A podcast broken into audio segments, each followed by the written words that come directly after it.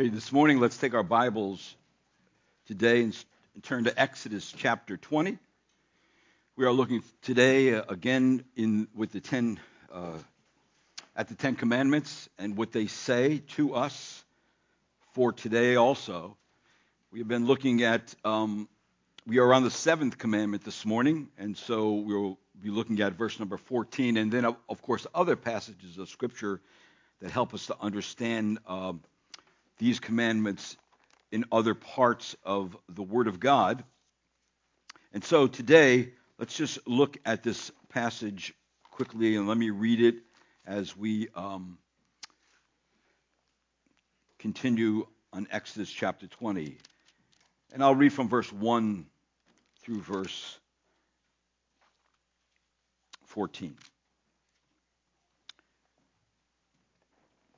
Then God spoke all these words, saying, I am the Lord your God, who brought you out of the land of Egypt, out of the house of slavery. You shall have no other gods before me. You shall not make for yourself an idol or any likeness of what is in heaven above, or on earth beneath, or in the water under the earth. You shall not worship them or serve them, for I, the Lord, your God am a jealous God, visiting the iniquity of the fathers on the children, on the third and the fourth generation of those who hate me, but showing loving kindness to those thousands, to those who love me and keep my commandments. You shall not take the name of the Lord your God in vain, for the Lord will not leave him unpunished who takes his name in vain. Remember the Sabbath day to keep it holy. Six days you shall labor and do all your work. But on the seventh day is the Sabbath of the Lord your God. In it you shall not do any work, you or your son or your daughter, your male or female servant, or your cattle or your sojourner who stays with you. For in six days the Lord made the heavens and the earth, the sea and all that is in them, and rested on the seventh day. Therefore the Lord blessed the Sabbath day and made it holy. Honor your father and your mother, that your days may be prolonged in the land which the Lord your God gives you. You shall not murder. You shall not commit adultery. Let's pray. Lord, this morning as we continue to look at your word, look at these commandments that have timeless and universal principles embedded in them, I pray, Lord, that we would put ourselves in the equation that we would not think that this is for someone else, but it's for us. And I pray, Lord, that we would take what it says to heart and practice it in our very behavior, in our very thinking. And I pray, Lord, as we do that, we would learn how to live godly lives and holy lives, lives that are not perfect, but lives that are moving towards righteousness and putting the things that we do know into practice. So, Lord, increase our knowledge and make us into your image as we know the Spirit of God job, his job will do that. And I pray, Lord, today we want to submit and bow before your word. Use it in our, our own lives, Lord, to honor your name. And I pray Christ. I ask and pray in Christ's name. Amen. So this morning, as we look at this passage of Scripture, we say that we're brought face to face with the realities of God's plan for marriage and also for personal morality as God intended it. We are all aware that moral standards are laughed at or ignored uh, by a majority of, of people in the world. However, high standards of personal purity is what God has intended for his people. Over 3,000 years ago, the people of Israel had, a, had to face the kind of situation we face today. They are going to settle in the land of Canaan, where their neighbor, neighbors are no, no, notorious for their complete lack of morality and purity. Culturally, the pagan religions did not demand sexual purity of its devotees. The gods and goddesses were grossly immoral. The laws God gave to the Israelites touched the areas of their lives that he knew would or could be most affected by association with the wicked culture. So these commandments really are for us today because they are timeless and universal. And they do fulfill uh, practical principles that we can implement every single day of our lives.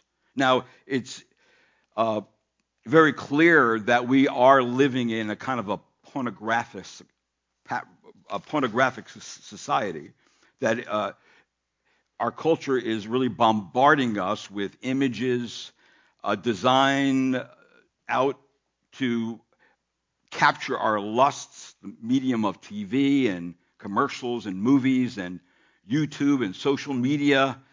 Internet, sites are designed to figure out your habits, uh, to track uh, where you go on the site, what you buy, and they get to know you in a way. And they start advertising uh, certain things to you. And matter of fact, marketing professionals understand this. They capitalize on it. And one area they capitalize on is pornography. They get that out to people. So our nation has been really steeped in, in, a, in a revolution in what, uh, and, and, we have been losing a, very badly in this revolution. We have been uh, thrust from uh, the 60s into a sexual revolution that has moved into a homosexual revolution that has ushered us, our whole nation, into a revolution of insanity. All right? That's where we live today. We live in the realm of insanity. And so the Bible is very clear on that. When that happens, we see that in Romans it says that God gave them over to the lust of their hearts to do impurity, that God gave them over to degrading passions, uh, for their women exchanged the natural function for that which was unnatural. And of course, this whole thing of insanity is that there's insanity on the street level, where the Bible says in Romans, and just as they did not see fit to acknowledge God any longer, God gave them over to a depraved mind to do those things that are not proper. And they became haters of God. And then, of course, that insanity trickled right up to government. So we have a revolution of insanity at the governmental level. And why is that? Because the Bible does tell us uh, that they do the same thing and they give hearty approval to those who practice such things. So that's where we are today. We are living in that realm, and we are challenged by the Word of God to live according to the way God wants us to live. And so as we come to this seventh commandment, and that's the commandment we're looking at this morning, the seventh commandment is a commandment that is uh, really brushed aside today. Uh, it's not really practiced at all in our our culture to any extent. And yet, for the church, the church is to keep this. The church is, is given the mandate to make sure that in the church, things are going on that honor God. And so we see in this particular commandment that the, prince, the principle revealed in the seventh commandment, where it says, You shall not commit adultery, is that principle of uh, of course, we do know it's, straight, it's a straightforward command. Uh, you can even feel the force of it when you read it, even though it's so short. And it uh, impresses immediately upon your mind and your conscience that God disapproves of every kind of adultery, every kind of sexual deviant behavior, every kind of it he is against. And it is not the way he designed things. So the principle here in Scripture is that we have a responsibility. And that responsibility is this to honor the marriage institution by remaining faithful to one's own spouse and by respecting the marriages of other people. And of course, again, very clearly, you shall not commit adultery. Now, let me first say that God designed you as a sexual being and placed his dynamic creative force within you. It should be reasonable that the designer, the maker, would not leave you or I without direction regarding the powerful sexual machinery he has placed within us. Also, secondly, let me remind you that the designer has given you precautions and restrictions found in his instruction manual called the Bible, that God is for you and I in this matter. And he is not trying to make your life miserable, but actually wonderful. Since God created man's sex hunger, hunger God plans for man's sex hunger to be satisfied by the reuniting of woman to man as it occurs in marriage. So we all have been exposed to many different ideas and views concerning sex, love, and marriage. Society has loudly and frequently said everyone must make their own personal decision concerning this matter. This is true. But according to whose agenda will one make their decision? Are you going to view your sex drive as simply another biological phenomena like hunger or thirst and then feed it the way you think it should be fed? Or is it something far more meaningful and wonderful than that? Will you consider your sex urges as something to be satisfied now or something to be diverted until later? In other words, until you get married, if you get married. Whose advice will you seek and follow in regard to your sexual conduct? Your parents or the kids that you grew up with? The neighbors on your block? Or maybe some actors and musicians you should get your cues from. Better, we should get our direction from the Lord God. And the reason why is because He is the designer and the architect of the marriage institution. So you shall not commit adultery. Adultery is literally sexual intercourse with someone who is married to another. It was considered to be such a breach of faith in marriage and so horrendous that it was thought to pollute the culture. So serious did God consider this sin that it was punishable by death in the Mosaic law. If you take your Bibles right there and you turn to Leviticus, you'll see that in Leviticus, the Bible says this Leviticus chapter 20 and verse number 10, it says there, if there is a man who commits adultery with another man's wife, one who commits adultery with his friend's wife, the adulterer and the adulteress, adulteress shall surely be put to death. So, in other words, we, we see the seriousness that is coming through Scripture to us concerning this matter. And you know, I think that as I read the Ten Commandments and, and as, as I was growing up as a, a really a, a, a, good boy and a Catholic boy, but not a, person who was introduced to anything in Scripture that would, uh, you know, remind me of these things. Yes, I did know the Ten Commandments, but it's not like it came to mind. You know, and I wish somebody sat down and said something to me about what the Bible says about what God thinks about the sexual union and marriage and all those kinds of things. You know, you basically just heard the news. Listen, wait till you're marriage, married, right? That would be generally the what people would say.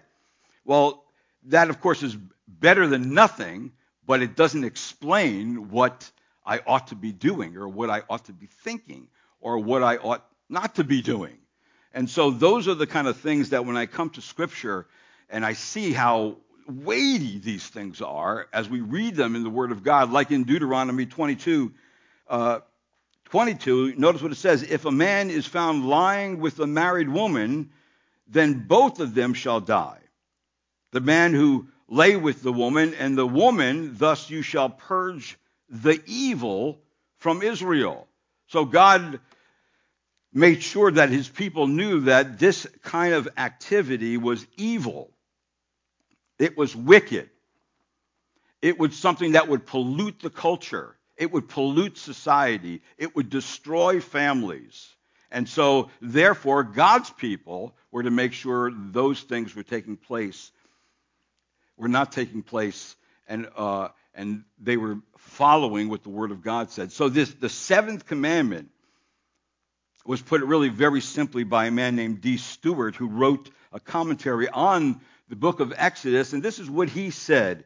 He said very, very simply no one is allowed to have sex with any, of, any married person except his or her spouse, and no married person is allowed to have sex with anyone other than his or her, her spouse. That's very clear and very simple. And that's the way it ought to be. That should be clear in our minds. So keep in mind, as we consider the seventh commandment, that adultery suggests the wrongness of all sexual impurity in deed, in thought, and in word. And remember, Jesus raised the bar in Matthew, where he says it's not just adultery, the act, but if you look upon a woman to think to have adultery with you, with her or with him, you have committed that sin already in your heart before the act. In other words, God judges sin not by the fruit on the branches, but on what's going on inside the heart, because that's where it all comes from. And so we see that it is a sin against God. It divides what God has united in marriage one man and one woman and any other cultural construct is wrong. God alone has the authority to define marriage and determine the proper use of sexuality.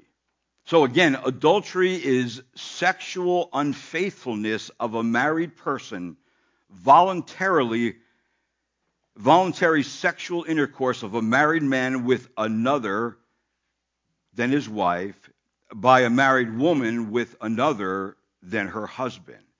So Christians know from the Word of God beyond a doubt that God's standard of right and wrong is very clear when it comes to sexuality. Adultery destroys the holy oneness and the harmony that marriage possesses. It is a sin against more than one person and against God. It wrongs the innocent. The whole family is hurt. And often children are left victims of a broken home, and of course, they visualize and understand a wrecked marriage, so they conclude, well, if that happened, and if that's the way it's going to be, then I'm not going to get married at all. I'm just going to do my own thing. And that's what they conclude often. So the testimony of the Christian church is maligned when it happens, along with the nation being weakened. So it weakens at every level and it destroys finally. And yes, the sin of adultery hurts those who are guilty of it. King David wrote after committing adultery with Uriah's wife Bathsheba, he wrote in Psalm 51 For I know my transgressions, and my sin is ever before me. Against you and you only have I sinned and done what is evil in your sight, so that you are justified when you speak and blameless when you judge. Even the book of Proverbs, the wisdom literature of the Bible, says the person who commits adultery lacks sense and destroys his own soul. Where it says in the Word of God, the one who commits adultery with, with a woman is lacking sense. He who, dis, who would destroy himself does it. Wounds and disgrace he will find, and his reproach, reproach will not be blotted out. So when sex is taken outside the marriage, the fire of sexual passion will consume and destroy even the most precious things in one's life. So adultery can be committed in and outside the family unit, which pollutes the whole community, and it is coupled with serious consequences. Now, right there in Exodus 20, if you're still there, notice in verse number 10, I read that again, but we see adultery in verse 10 as outside the immediate family unit. It says there, if there is a man who commits adultery with another man's wife, one who commits adultery with his friend's wife, the adulterer and the adulteress, adulteress shall be surely put to death. And then you see that adultery can be committed inside the immediate family unit, where it says in verse number 11 of Leviticus 20, if there is a man who lies with his father's wife, he has uncovered his father's nakedness. Both of them shall surely be put to death. Their blood guiltiness is upon them.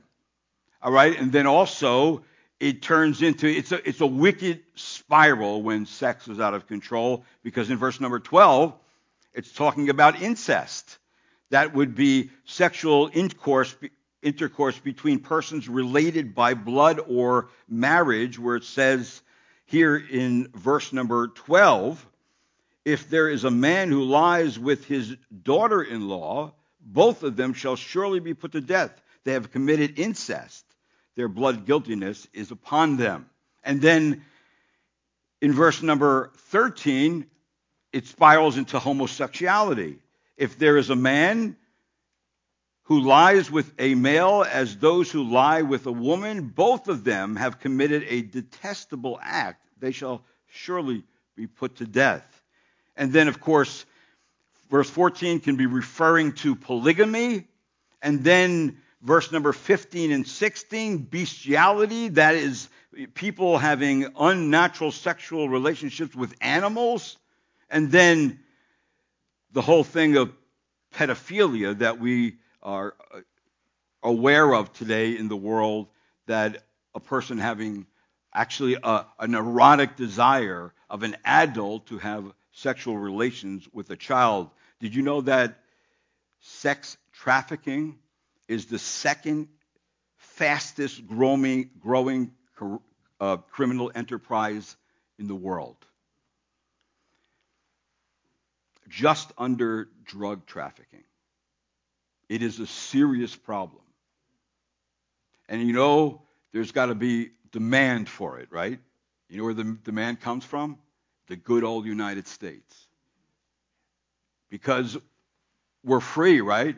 And when we're free and we leave God out of things and there's no more structure in our society for morality or for uh, just ethics, then everything goes wacko and crazy. And you, all you have to do is turn on the news and find out what's going on in Washington, and you say, that's not even common sense. That's right. It's insanity. There's no common sense when there is insanity. And so the Bible is clearly teaching us that there that our Lord God is against this kind of activity within relationships of human beings. Now, that brings me to two things that really have to do with uh, when a marriage is ratified. This, this day that we vowed our love before our friends and God above. The day when somebody gets married, two things are going on to ratify that covenant number one, a verbal oath, a solemn promise of the vows made before God and witnesses will be kept. And then a second thing is of the ratifying sign. Uh, this is found in really the book by Kevin DeYoung on the Ten Commandments. The ratification sign, the private act of sexual consummation, which signs and seals the covenant. So, how are we to hold marriage, the marriage institution in high regard, which really comes out of the seventh commandment. So we must understand and accept what God's word says about marriage, then maintain what it says, no matter how much pressure that we receive from the world around us that's trying to conform us and press us into its mold and get us to think like they think, we cannot think like they think. We must think in a way that honors the Lord. And so this morning, I want to direct your attention to a passage of Scripture in the New Testament in Hebrews chapter 13 and verse number 4, where that in the context of Hebrews chapter 13, verse 4, it's still the context of running the Christian race. That's the end of Hebrews. All right? And the, remember, the Christian race is not a uh, it is not a sprint. It is a marathon race. Right? It's not a matter of whether you're first. It's a matter of finishing. Right? Some some takes lo- some take longer than others, but we ought to be finishing the race in a way that honors the Lord. And see, so here is the here is the uh, the principles given to the people, and of course the Jewish audience there who uh, were on the brink. Some of them coming to trust Christ as Lord and Savior, and some of them not coming all the way over to trust the Lord as their Savior. And so he's still giving the nation the, the principles on how to live in this world. And so there are really four main things in order to hold marriage in high honor. And the first one would be this that marriage, to maintain a correct mindset concerning marriage, that the Word of God is exhorting gathered believers to maintain the correct mindset, the correct thinking on marriage. And what is that mindset to be? The mindset is to be a biblical mindset. Marriage, in other words, it says, notice in Hebrews 13, verse 4, marriage is to be held in honor among all, and the marriage bed is to be undefiled. Let me just stop right there. So in that, in thinking of that, we see that the marriage bed, there's two words in this verse.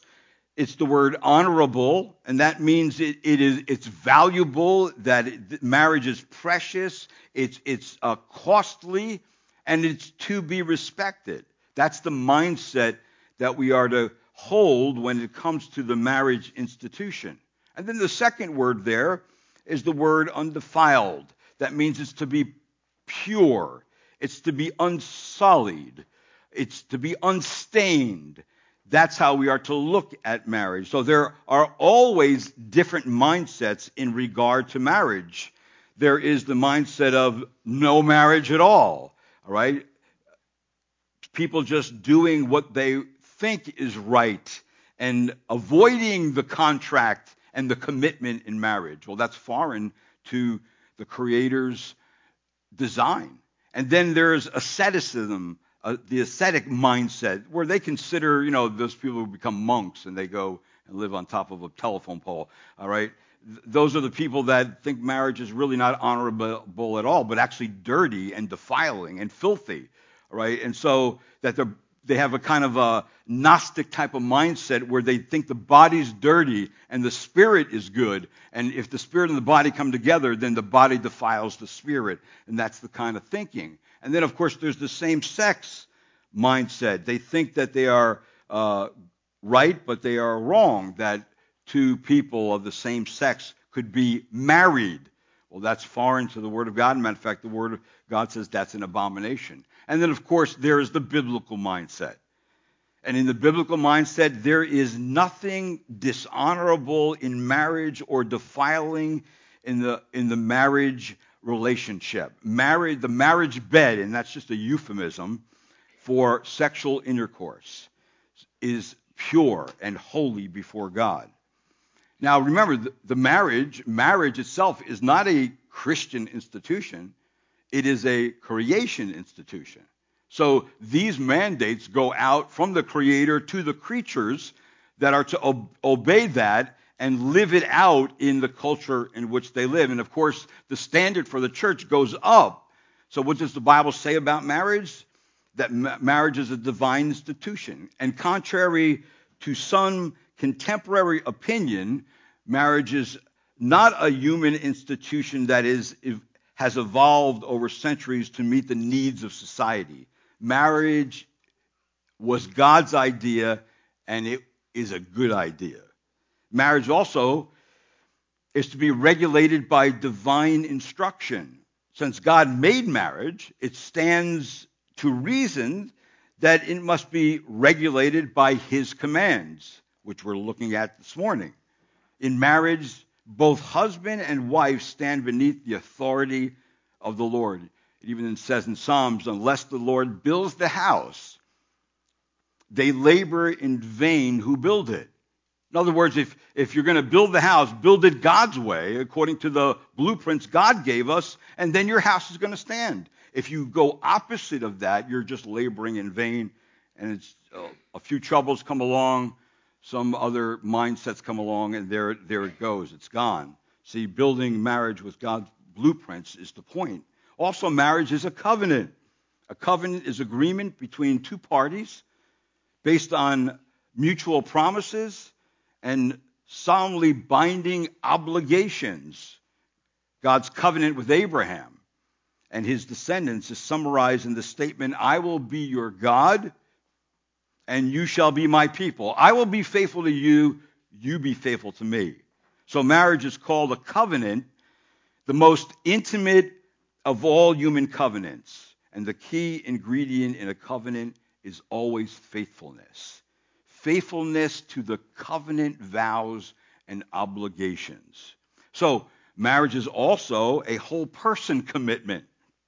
God meant marriage to be a total commitment of a man and a woman to each other. It is not two solo performances, but a duet.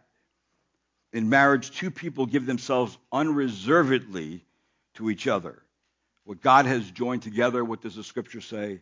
let no one separate. So God has declared, till death do us part.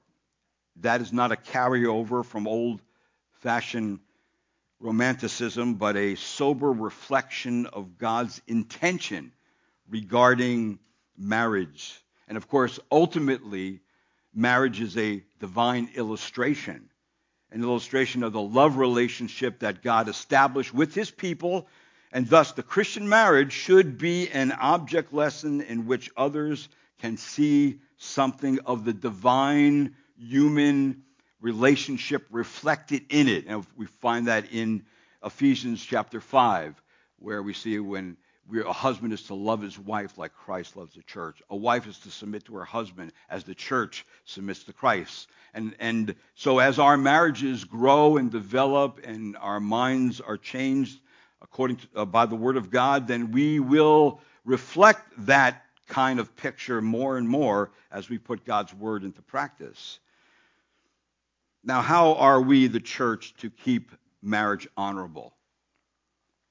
By never allowing its honor to be defiled by sexual violations. So that would be the first thing. The second thing to maintain is a correct behavior in marriage.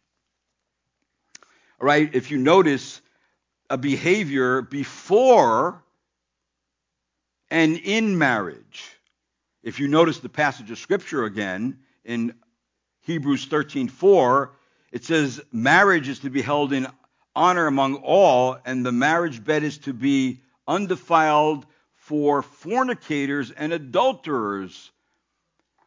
Let me just stop there fornicators and adulterers. Two words that bring defilement into the marriage. Fornication, we get the word por- uh, pornography from it, at least from its root. One who practices sexual immorality or a fornicator. This is defiling behavior that dishonors marriage in advance of marriage in advance of the marriage celebration. In other words, before someone gets married. So fornication is what happens when somebody doesn't have a good understanding of what marriage is and how God designed it, and so they act out their sexuality before marriage with someone else. So the, this term really designates those persons who indulge in sexual relationships outside the marriage bond, both heterosexual and homosexual. This includes all kinds of impurity and unnatural vices. So that word is included, and that's an all inclusive word. All kinds of sexual deviant behavior is not to be acted upon even before one gets married. And then, of course, the second word is the word adulterer. Of course, an adulterer, this is defiling behavior that dishonors marriage after marriage has been entered into. This term indicates those who are unfaithful in their marriage vows. So these two adjectives, fornicator and adulterer, covers all who recklessly engage in forbidden practices against the one who sets the boundaries and rules for each for actually such relationships and that is God himself. So this means that it is the responsibility of all of Christ's church to view marriage as honorable and undefiled, and we are never to disgrace this institution by sexual unfaithfulness. So we are to have a correct behavior of marriage before you enter into marriage, and you are to maintain that mindset and behavior while you're in marriage. And so that is what honors the Lord. Of course, there is a third thing that we should maintain, and that is a correct view of God. Now, why is that? Well, if you look at our passage in Hebrews 13, verse 4, you notice the last part of it. It says, for fornicators and adulterers, God will judge. So illicit sexual sins defile the marriage bed and profanes it. It profanes what God has made holy.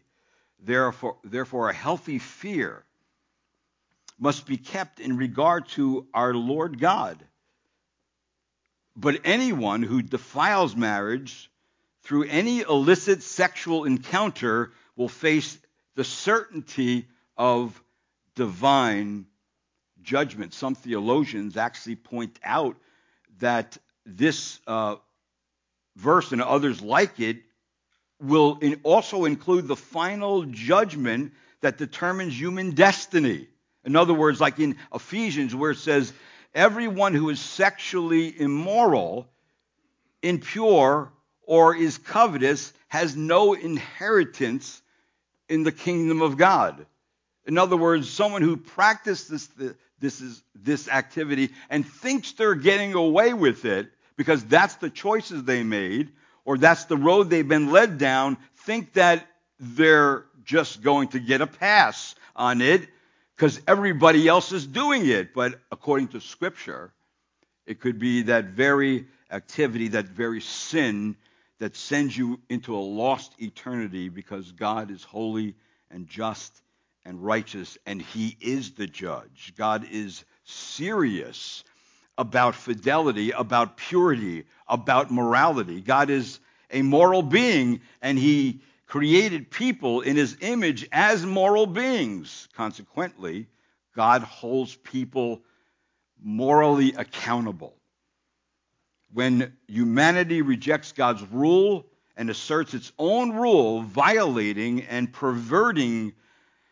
God's fixed order and moral law, then if God's moral laws or absolutes are violated, then there's always the if and the then.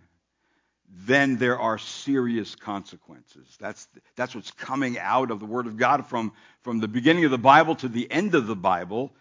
God is serious about his marriage institution because more than any other picture, it reflects God's faithful relationship to his covenant, to his word, to his people.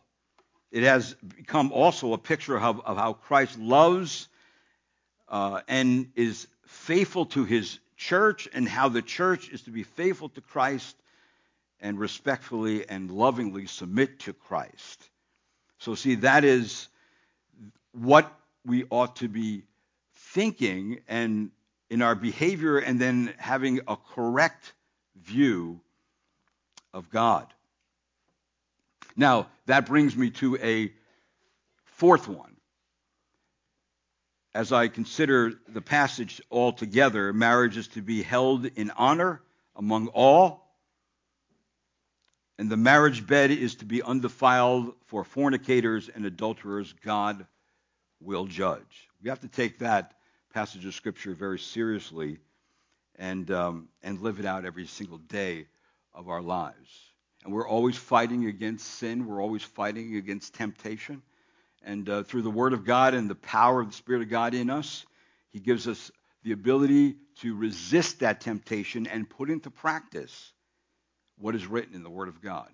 And it doesn't mean that the temptation goes away because you had victory one time. No, we're going to get bombarded. We're going to get knocked from pillar to post when it comes to temptation. It's going to be at different levels. It's usually going to be when we least expect it. It could be at the time when you think you're the strongest in your Christian walk, and boom, you get hit with it, right? And you have to have your mind come back to this passage. You have to have your mind go back to the Ten Commandments, and you have to desire. One of the things that are is going to help us in temptation, and it's it's a level of maturity, is that it's it's loving God. I have to love God more than I love my sin or, or love a particular activity. And so we need to also maintain a consistent and correct con- conduct in, uh, that aligns with who we are and, of course, what pleases God in our marriage, concerning marriage. So the Apostle Paul understood the allure of sexual sin. So in his epistle to the formerly idolatrous Thessalonians, he provides a perspective that is too often neglected in a sexually intoxicated culture like theirs and like ours today. Now, if you look at that passage, you'll find that in 1 Thessalonians chapter 4, verse number 3, and 1 Thessalonians chapter 4 and verse number 7, and then also 1 Thessalonians chapter 3 verse number 13 where Paul gives instructions that is practical for us where he says so that he may establish your hearts unblameable in holiness before our God and Father at the coming of our Lord Jesus with all his saints. So, this is how you and I are to conduct ourselves as we go in and out of living our life on the earth. And not only is there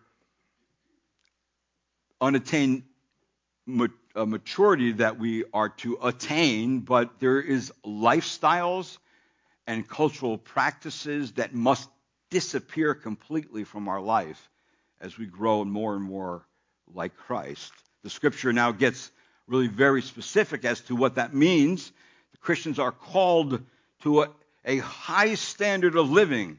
And if you notice in verse number, chapter 4, verse number 3 of Thessalonians, or verse number 7 of Thessalonians chapter 4, it says, For God has not called us for the purpose of impurity, but in sanctification. So let me start off by asking and answering some questions. And of course, the first question is what is sexual purity? Now, that's the passage there in verse number 7. And then there's this, the other passage is directs us to uh, the attention that God's will is our sexual purity.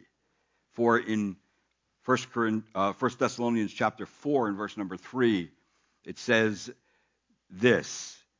For this is the will of God, your sanctification, that is, that you abstain from sexual immorality. It's all over the Bible. You cannot get away from it. And I believe the reason, one of the reasons why is because it's so powerful. It's so tempting. It's so easily fallen into as a sin. So, so what is sexual purity? See, God designed, God's design is that man and woman would exercise their sexuality and experience sexual pleasure in only one context. And of course, that is the marriage relationship, period. Any sexual impurity dishonors our marriage and defies our marriage bed. It is taking the affection that we vowed to our spouse alone and giving it to another. It is a horrible offense against our spouse. And so a definition would be this to be sexually pure is to receive sexual pleasure and satisfaction only from your spouse and to give sexual pleasure and satisfaction only to your spouse. Now, if you are single, this means abstaining entirely from sexual pleasure and satisfaction as long as God keeps you single. In the meantime, you are to pursue the greatest kind of pleasure, and that is, and the greatest kind of satisfaction, and that is knowing God. Matter of fact, you're to do that before you get married, and you are to continue to do that in your marriage. And that is really the key to a happy marriage. I say to young couples, the key to a happy marriage is Jesus Christ. And the principles of the Word of God that is going to rescue you from all kinds of trails and temptations that you can get dragged down into. You know, it's, it's it, I just want to be honest with you. It's uncomfortable preaching about stuff like this. So direct. I know that. But you know what? I wish someone did it for me when I was younger and reinforced with possibly maybe our parents are stumbling around trying to communicate. You know, and uh, and you know, because you're you're going to go, the young people, and you're going to go to school, and young people are going to go to college, and they're going to get bombarded with completely the opposite of this. In fact, it's going to be stuff that they're going to be convinced of by people that they may have some respect for. They they may uh, you know they may be a mentor in their life in some way or another. But nonetheless, believers need to stick to the Word of God and stick to what it means and practice it every day. This is something we ought to practice. All of us have to practice every single day in our culture. And if you are here today and you have fallen into wrongful sexual practices, and of course, if we go to the Matthew 5 passage, which I'm not doing today, I'm doing it next week because it's going to be two messages on this. If you even think in your mind to have sex without even the act, that's sin. That's pretty serious before the Lord. Because some of these habits seem impossible to break. But only by the power of God can it be broken, and it will be broken, and it should be broken. That the Lord Jesus Christ actually stands ready to forgive you for, for past sins and to enable you to keep free from sin in the future. But of course, in sanctification, we are to cooperate with God concerning what the Word of God says about how I'm to behave and what I'm to think and what I allow into my mind when I allow my mind to dwell upon. All those things are super important for you and I to have victory over this prevailing sin in our culture.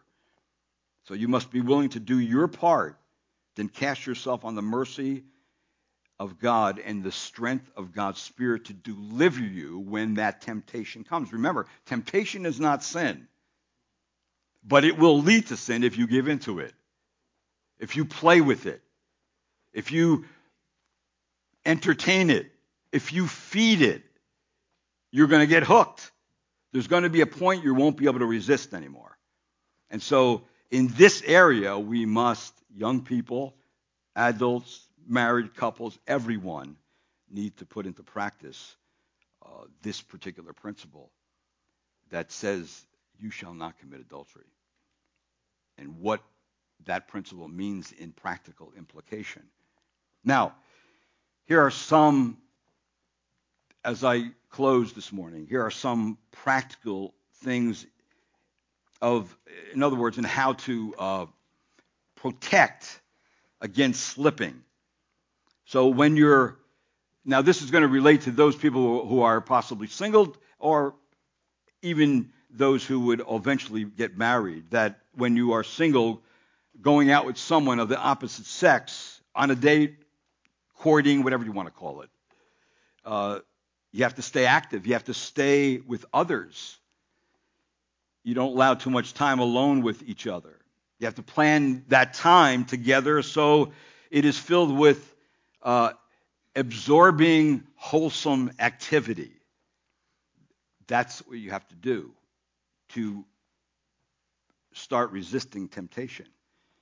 And then you can't lower your inhibitions and dull your judgment by or your conscience and let your conscience to be seared in any way by some kind of uh, thing that will deaden your God-given higher faculties of soul.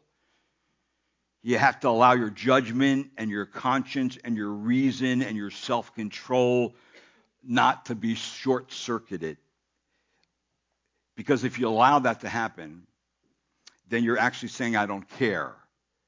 And I want the temptation to come on. Because I've been desiring and think about that for a long time. You have to depend on the Holy Spirit of God, God to keep self control. I think another thing is that you, you, you, can't allow your mind to be all tied up with sexual thoughts. You have to divert your thoughts onto other interests such as hobbies and, and things you like to do, music, noble endeavors that are going to keep your mind occupied. Of course, the Word of God definitely comes into that. In fact, if you notice the scripture right here, you know it's a, it's a very familiar one. Finally, brethren, whatever is true, whatever is honorable, whatever is right, whatever is pure, whatever is lovely, whatever is of good repute, if there is any excellence, and if anything worthy of praise, let your mind dwell on these things.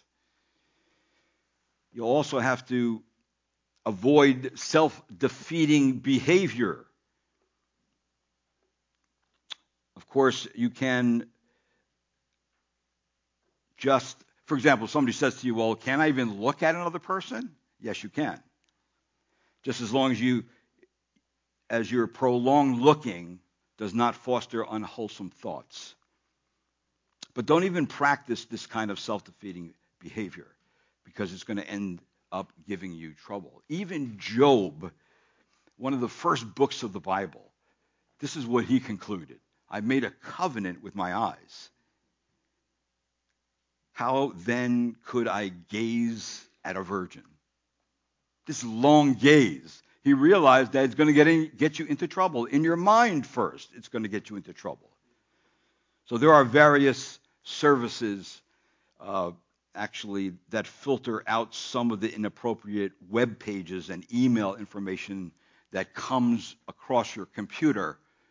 Uh, and parents, if you don't have it and if you may need it for yourself, there's one of them is Covenant Eyes all right? And you can go to those website and download those. I, I think there may be a fee or something, or Safe Eyes are another one. And I think there there are also newer ones out there. These are a little older, uh, but these are things you should have on your equipment on your computer, if just the very fact that you would not be led into temptation. All right, you know how things get on your computer, and you say, "Well, I didn't even do anything for that to come on my computer." And it did, right? And so if you're going to certain sites, they have these little cookies that connect to your programs, and then they send these kind of messages into your computer, right? Pornography is just a click away. And you can do it in private, and nobody knows you're doing it. But God knows. See, that's the point. God knows you're doing it. And God takes it so seriously, don't think you're getting away with it. It has serious consequences. And we have to take that according to how Scripture communicates it. And then, of course, we want to then resist temptation. And this passage of Scripture says, Your word have I treasured in my heart, that I may not sin against you. So the word of God is going to be a very important ingredient that saturates your mind so you would not be led into a sin. And you'll be able to resist the temptation when it comes.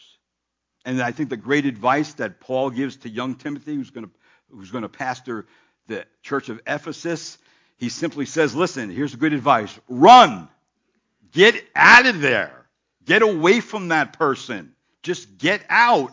So he says here, but notice he says, now flee from youthful lust, but don't leave a vacuum, pursue something else.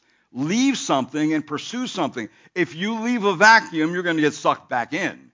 All right? Pursue righteousness and faith and love and peace.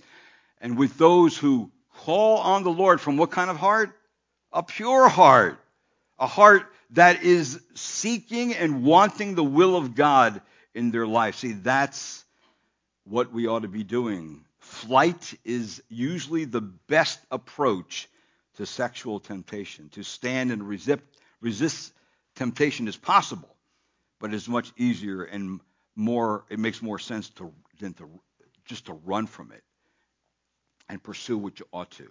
And then, of course, keep the line between the unmarried state and the married state. It should be drawn distinct and clear. Chastity before marriage is what pleases God. Purity before marriage is what pleases God. Because if you practice it when you're single, you will also practice it when you're married. Right? But don't ever get caught in some illusion that you're never going to be tempted just because you're married to a sexual sin. You will. But you got to be ready for it. Right? Don't get caught in that trap. So we have to have a, a clear view of marriage as something set apart, something sacred, something special, and a, a right granting a special place of privilege before God. See, that's what the Lord's called us to do. And that's just some of the things that come out of, from the rest of the Bible, of the seventh commandment you shall not commit adultery. Next week, I'll continue. Let's pray. Lord, may we be in command of our bodies. The Holy Spirit of God has been given to us to, for self control. And may we have the strength to flee from temptation. Not only that we find happiness in this life, but we find our happiness in you. Also, Lord, that we might stand before you unashamed one day, because our lives have honored the name of your Son, Jesus Christ.